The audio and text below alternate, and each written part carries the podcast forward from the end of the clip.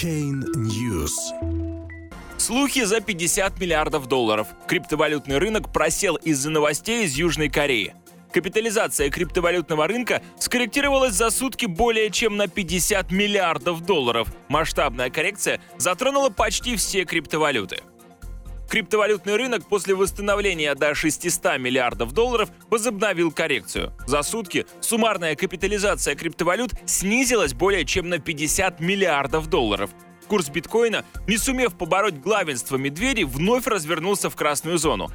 Если двадцать седьмого декабря курс биткоина приблизился к отметке в шестнадцать тысяч долларов, то почти весь день двадцать восьмого декабря биткоин стоял возле четырнадцати тысяч долларов. За сутки биткоин потерял более семи процентов. Капитализация биткоина вернулась к уровню в двести сорок миллиардов долларов, а индекс доминирования остается на рекордно низком уровне в сорок три процента.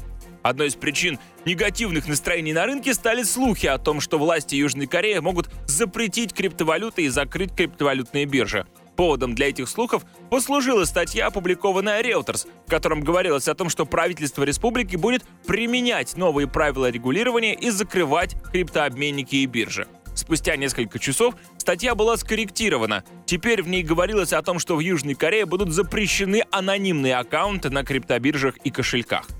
О том, что Южная Корея ужесточает регулирование в отношении локальных криптобирж и обязывает их ввести процедуры по идентификации клиентов, было известно еще в середине декабря. Но рынок отреагировал на первое ошибочное сообщение о закрытии криптобирж резким падением курсов основных криптовалют.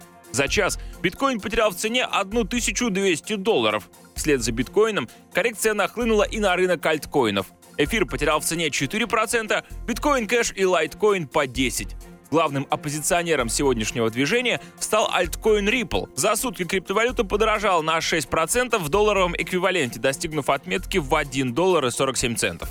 В паре к биткоину Ripple подорожал еще значительнее на тринадцать процентов. Ripple переместился на третье место по капитализации, пятьдесят шесть миллиардов долларов, сместив биткоин кэш на четвертую строчку. Трейдеры воодушевлены потоком позитивных новостей от команды Ripple. Последним сообщением от них стало объявление о создании ассоциации японских эмитентов банковских карт. Организатором ассоциации выступит си би ай Ripple Asia, совместное предприятие Ripple и японского финансового конгломерата си би ай Holding. Целью ассоциации станет изучение возможностей блокчейна при создании единого реестра транзакций, совершаемых с использованием банковских карт.